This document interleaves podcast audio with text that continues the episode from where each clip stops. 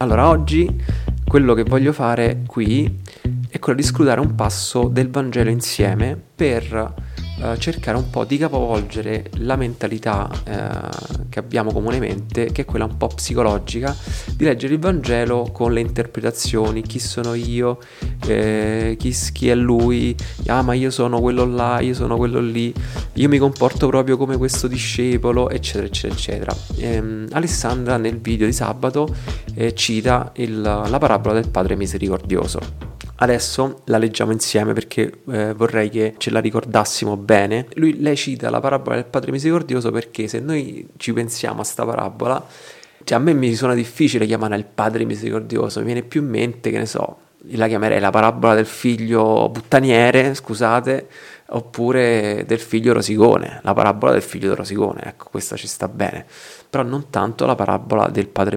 Misericordioso e anche quel dipinto famosissimo in cui eh, si, si, vede questo, questo figlio no, che viene abbracciato dal padre, in cui c'è questa eh, particolare teologia in cui una mano è di donna e una mano è di uomo, eccetera, eccetera. Appunto al centro ci sta il padre, però se leggiamo la parabola in maniera eh, più psicologica eh, ci perdiamo questo elemento e quindi oggi vi vorrei aiutare a vedere come mi hanno insegnato a scrutare la parola e quindi ve lo voglio ridare indietro per farvi capire come ci si può approcciare al Vangelo. Allora iniziamo. Allora, prendete ehm, il Vangelo di Luca al capitolo 15, versetto 11. Iniziamo. Allora, ehm, Vangelo di Luca al capitolo 15, versetto 11, inizia così. Ve lo leggo, che voglio che uh, ci stiamo insieme su queste parole. Allora, disse ancora, un uomo aveva due figli. Il più giovane dei due disse al padre, Padre, dammi la parte di patrimonio che mi spetta. Ed egli divise tra loro le sue sostanze. Pochi giorni dopo, il figlio più giovane, raccolte tutte le sue cose, partì per un paese lontano e là sperperò il suo patrimonio vivendo in maniera dissoluta.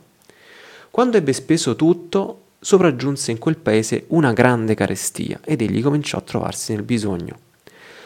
Allora andò a mettersi al servizio di uno degli abitanti di quella regione, che lo mandò nei suoi campi a pascolare i porci. Avrebbe voluto saziarsi con le carrubbe di cui si nutrivano i porci, ma nessuno gli dava nulla. Allora ritornò in sé e disse: Quanti salariati di mio padre hanno pane in abbondanza e io qui muoio di fame. Mi alzerò, andrò da mio padre e gli dirò: Padre, ho peccato verso il cielo e davanti a te, non sono più degno di essere chiamato tuo figlio trattami come uno dei tuoi salariati. Si alzò e tornò da suo padre. Quando era ancora lontano, suo padre lo vide, ebbe compassione, gli corse incontro, gli si gettò al collo e lo baciò. Il figlio gli disse, Padre, ho peccato verso il cielo e davanti a te, non sono più degno di essere chiamato tuo figlio.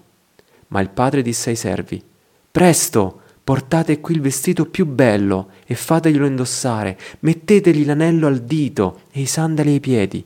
Prendete il vitello grasso, ammazzatelo, mangiamo e facciamo festa. Perché questo mio figlio era morto ed è tornato in vita, era perduto ed è stato ritrovato. E cominciarono a fare festa. Il figlio maggiore si trovava nei campi. Al ritorno, quando fu vicino a casa, udì la musica e le danze. Chiamò uno dei servi e gli domandò che cosa fosse tutto questo. Quello gli rispose, Tuo fratello è qui e tuo padre ha fatto ammazzare il vitello grasso, perché lo hai avuto sano e salvo. Egli si indignò e non voleva entrare. Suo padre allora uscì a supplicarlo, ma egli rispose a suo padre, Ecco, io ti servo da tanti anni e non ho mai disobbedito a un tuo comando, e tu non mi hai mai dato un capretto per far festa con i miei amici. Ma ora che è tornato questo tuo figlio, il quale ha divorato le sue sostanze con le prostitute, per lui hai ammazzato il vitello grasso. Gli rispose il padre, Figlio, tu sei sempre con me e tutto ciò che è mio è tuo. Ma bisognava far festa e rallegrarsi, perché questo tuo fratello era morto ed è tornato in vita, era perduto ed è stato ritrovato. Allora ci siete?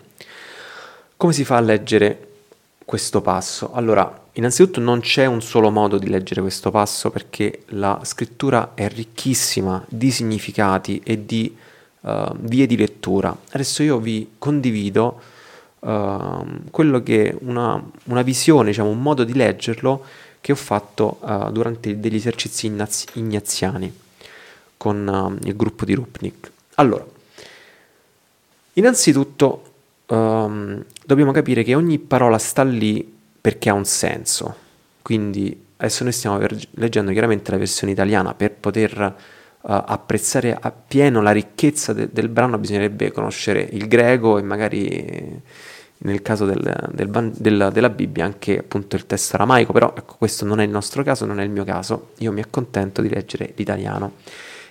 Allora, le parole però comunque appunto non sono a caso. La prima cosa che dobbiamo notare è questa. Normalmente ci mettiamo nel, non so voi se vi è successo pure in questa occasione, però ci mettiamo dal punto di vista di quale figlio sono io. Se sono il, il figlio quello appunto che va a prostitute e che disperde tutto il patrimonio, oppure se sono il figlio bravo. Ecco, il punto che però il soggetto di questo brano è il padre. Eh, infatti, uh, infatti inizia così, no? Con il, il più giovane dei due che dice, padre, dammi la parte di patrimonio che mi spetta. Allora, questa, questa, già questa prima frase ci dice una cosa importante. Quando è che si divide il patrimonio? Quando i genitori muoiono, quando tuo padre muore, allora si divide il patrimonio. Ecco, dire quando tuo padre è in vita, dammi la parte di patrimonio che mi spetta, vuol dire che per te il padre è morto, vuol dire che per te il padre non, non ha significato. Quindi questo ci fa capire dove sta no? il figlio, a che punto sta il figlio, perché si comporta così. Si comporta così perché suo padre è morto, è vivo ma non lo calcola. E il padre divide le sostanze, dopodiché il, il figlio parte e spende tutto, spende tutto in cose stupide, eccetera. Dopodiché um, si ritrova di fronte alla realtà la realtà è che lui non ha più un soldo, la realtà è che c'è una carestia, la realtà è che ha bisogno di vivere e si mette a lavorare là per un padrone lì. E il lavoro è così duro ed è così povero che si, che si moriva di fame. Allora a quel punto lui torna in sé e dice si fa tutto il suo film, adesso tornerò, dirò a mio padre così e così, eh, che non sono più degno di essere chiamato tuo figlio e eccetera, eccetera, eccetera, si alzò e tornò da suo padre. E qui incominciamo a avere le coordinate più importanti di chi è il padre e come si comporta con lui e quindi con te. Dice così, quando era ancora lontano, suo padre lo vide. Ci sono cinque azioni bellissime. Quando era ancora lontano, suo padre lo vide ebbe compassione, gli corse incontro, gli si gettò al collo e lo baciò. Ecco, non so se vi capita mai di accostarvi alla confessione un po' terrorizzati, un po' con sensi di colpa, comunque senso di colpa quando fai una cosa cattiva, quando ti sei comportato male, quando non lo so. Ecco, questo qua sono gli occhi di come Dio ci guarda quando ci comportiamo, quando pecchiamo. Quando pecchiamo e volgiamo il nostro cuore verso di Lui, quando pecchiamo ci allontaniamo, no? Guardiamo da un'altra parte. Però a un certo punto, quando decidiamo per esempio andarci a confessare, giriamo, anche se siamo lontani, anche se ancora non abbiamo capito quando andremo a confessarci, ancora non siamo manco sicuri, però stiamo già ragionando che vogliamo andarci a confessare, noi abbiamo già girato il nostro cuore verso il Padre. E guardate cosa fa il Padre quando era ancora lontano. Cioè quando tu hai già in, quando tu hai incominciato a volgerti verso il Padre, lui ti vede. Lui ha compassione di te. Compassione vuol dire viene dal verbo questo verbo composto, no? compatire, cioè patire insieme, quindi sentire il tuo dolore. Lui sente il tuo dolore, ha compassione di te, ti corre incontro, cioè vuol dire che tu magari per andare a, a confessare, per andare a fare una cosa, devi fare un, un tragitto, no? E lui questo tragitto già lo diminuisce perché ti viene incontro. Ti si getta al collo, cioè ti abbraccia, no? ti, ti, ti, prende, ti, ti, ti accoglie e ti bacia. Ti bacia perché ti ama. Queste sono le coordinate del padre. Ecco, um, ogni volta che ci sentiamo lontani da Dio, ogni volta che pensiamo che Dio è cattivo, che Dio non ci ascolta, che Dio è lontano, che tutte queste cose qua, dobbiamo andare a correre a leggersi, leggerci questo, questo versetto, perché questo versetto ti dà una descrizione di come si comporta il Padre con te. Ma dopo aver ricevuto tutto questo, il figlio sta ancora co- col disco vecchio, sta ancora con, non ha cambiato mentalità. E il punto qua è tutto cambiare mentalità, è tutto entrare dentro un nuovo, una nuova visione di Dio e un nuovo modo di amare e di essere amati da Dio. Perché dopo che ha ricevuto tutte queste cose qua, il figlio dice, padre ho peccato verso il cielo e davanti a te, cioè ripete la canzoncina che si era imparata a memoria che gli doveva dire al padre per farsi perdonare, ma il padre già l'ha perdonato. Non sono più degno di essere chiamato tuo figlio. Ma il padre disse ai servi, cioè non soltanto aveva fatto tutte queste cose, dice ai servi, presto, presto, portate qui il vestito più bello e fateglielo indossare. Mettetegli l'anello al dito, che l'anello al dito è il simbolo dell'appartenenza, della famiglia. Vuol dire se fai parte della, della, della mia famiglia, della mia, della mia discendenza, sei mio figlio. Mettete l'anello al dito e i sandali ai piedi sandali ai piedi perché è un, è un segno anche di contegno, no? di, di, di pudore. Prendete il vitello grasso, ammazzatelo, mangiamo e facciamo festa. Cioè quello se, ti, mi ha considerato, l'ha considerato uh, morta al padre, ha sperperato tutto, eh, si è mh, mm, ridotto in miseria, torna e il padre dice eh, ammazzate il vitello grasso e facciamo festa. E dici, ma questo qua è una follia. Se voi ci avete presente anche la parabola della, della pecora perduta, dici, ma quale, uh, ma quale pastore abbandonerà tutte le pecore eh, per non andare a cercare l'unica che, che è stata smarrita? Io quando lo leggo dico nessuno, cioè nel senso tutti stanno con le 99, nessuno le lascia, lascia le 99 per eh, quella sola che si è perduta. Cioè Dio fa questo, Dio con noi fa questa cosa qua folle, cioè lui torna il, il figlio disobbediente che si è comportato male fa festa. Questo è Dio con noi. E ti spiega perché. Ti spiega perché questo mio figlio era morto ed è tornato in vita. Era perduto ed è stato ritrovato. E cominciarono a far festa.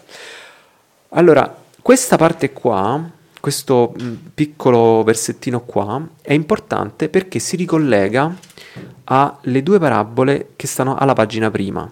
Quindi l'importanza di leggere tutti ehm, i capitoli, no? come diciamo prima, leggere un capitolo per volta. Perché eh, capiamo che queste, questa parabola qua del, del Padre Misericordioso è all'interno di un ciclo di tre parabole che sono quella della pecora perduta e quella della moneta perduta. Infatti il capitolo 15 è intitolato nella Bibbia Le tre parabole della misericordia. Allora, eh, in ognuna di queste parabole finisce sempre che ci si rallegra, no? Quando dice la, per la moneta perduta dice vi è gioia davanti agli angeli di Dio per un solo peccatore che si converte. Invece nella, nella pecora perduta dice Così vi sarà gioia nel cielo per un solo peccatore che si converte, più che per 99 giusti i quali non hanno bisogno di conversione. Cioè capiamo che tutto questo ciclo qua di parabole parla fondamentalmente del peccato. E questa cosa qua del peccato l'ho trovata nel, nel commento a questo Vangelo di Don Fabio Rosini. Ecco, piccola parentesi. Come si fa a um, andare avanti e a meditare ehm, le varie parabole, i vari brani del Vangelo, come, ci, come ci si fa a, ad aiutare? Ecco, io vi consiglio di ascoltare le omelie di Don Fabio Rosini, c'è tanta gente bravissima, però Don Fabio è un biblista ed è una persona veramente ehm, che noi conosciamo di persona e che veramente ha un modo di spezzarti la parola, cioè di fartela capire, che non ha uguali. Basta che cercate su, su YouTube, per esempio, Don Fabio Rosini omelia e ci sono tutte le omelie della domenica. Voi basta, se vi interessa un brano, bastate che andate a cercare il brano corrispondente su, in, su, su YouTube e trovate il commento. E quindi vi è di grande utilità, ve lo consiglio. Quindi quello che ascoltando Don Fabio, Don Fabio diceva questa cosa, diceva che questo ciclo di parabole ci aiuta a capire che cos'è il peccato. Perché noi partiamo da quest'idea del peccato che è quello che in fondo è una figata, che in fondo è una cosa che non si può fare, però mm, mi piace. E questo è il discorso che fa il serpente no? in Genesi 3. Um, ehm, che il peccato è qualcosa di buono che però non lo puoi avere, è qualcosa che ti apre una visione nuova, mm, però non la devi fare, che se no Dio si arrabbia. Ecco, eh, qua invece ti dà la visione, diciamo, dal punto di vista del padre di che cos'è il peccato. Il peccato è questa cosa qua, dice, perché dobbiamo fare festa? Perché questo mio figlio era morto ed è tornato in vita. Era perduto ed è stato ritrovato. Cioè, il peccato è morte, il peccato è perdersi. Per questo il peccato è qualcosa che ci allontana da Dio, perché in realtà tutto questo dialogo di uh, come si dice, di interesse, di bellezza del peccato, è, è, tutta una bugia, perché quando stai nel peccato comunque non, non c'è questo piacere in realtà. Cioè, chi di noi cade uh, non è che poi si trova così bene, eh, si trova proprio male e quindi non vede l'ora di tornare nelle braccia del padre e tante volte non torna nelle braccia del padre perché ha una visione sbagliata del padre, che è un padre che giudica, che è un padre che eh, vuole riscuotere cassa, adesso tu hai fatto così, così, così, che è bloccato sulla giustizia. Ma in questo brano qua invece ci spiega il padre che cosa fa. Quindi, adesso arriviamo all'ultima fase, no? Il, la fase, quella, i versetti del fratello Rosigone. Perché? Dice, l'altro fratello invece è il bravo ragazzo, ok? È il ragazzo che ha fatto tutte le cose che doveva fare e che eh, si è sempre comportato bene, ha sempre servito il padre e ha fatto tutto quello che doveva fare e, e lui si indignò. Ecco, dobbiamo capire che questa, queste tre parabole si rivolgono, um, se non sbaglio, ai farisei. No, sì, ai farisei e agli scribi, cioè ai giusti di Israele.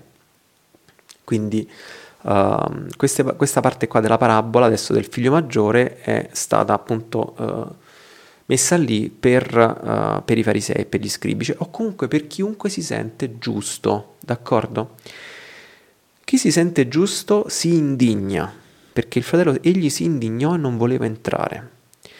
Um, e dice, gli risponde al padre, ecco io ti servo da tanti anni, non ho mai disobbedito a un tuo comando e tu non mi hai mai dato un capretto per far festa con i miei amici. Ma ora che è tornato tuo figlio che ha divorato, è orribile questa espressione, tuo figlio che ha divorato le tue sostanze con le prostitute, per lui ha ammazzato il vitello grasso. Che cosa gli dice il padre? Il padre gli dice, figlio, tu sei sempre con me e tutto ciò che è mio è tuo.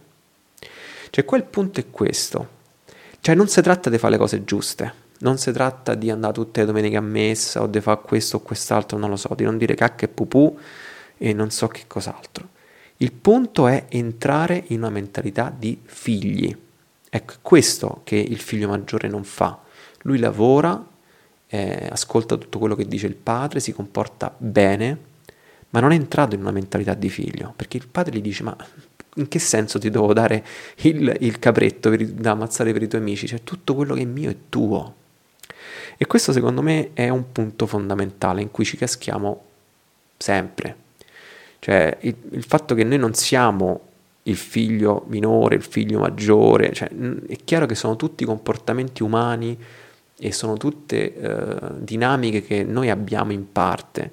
Il punto è capire che non è il legalismo, che non è il fare le cose per bene che ci porterà alla salvezza, che ci porterà, vuol dire, a un incontro autentico con Dio. Quello che ci porta a un incontro autentico con Dio è entrare nella mentalità, è entrare nella dinamica di essere innanzitutto figli. E quindi il padre qua conclude con uh, quel modo che avevo detto anche prima, no? Bisognava far festa e rallegrarsi perché questo tuo fratello era morto, questo è il peccato, ed è tornato in vita. Era perduto ed è stato ritrovato. Allora ragazzi, questo è quanto spero che vi sia stato utile questo, questa lettura del Vangelo insieme. Ecco, non vuole avere la pretesa di insegnarvi a leggere il Vangelo questo, questo podcast, ma eh, chiaramente era semplicemente per darvi uno sguardo, una luce su come potersi approcciare alla lettura del Vangelo. Vi lascio con un abbraccio e un saluto e buona preghiera e buona continuazione della challenge delle lodi mattutine per chi la sta facendo, che ci rivediamo lì ogni mattina alle 8 tutti insieme per pregare. Un abbraccio forte, ciao ragazzi, un bacione.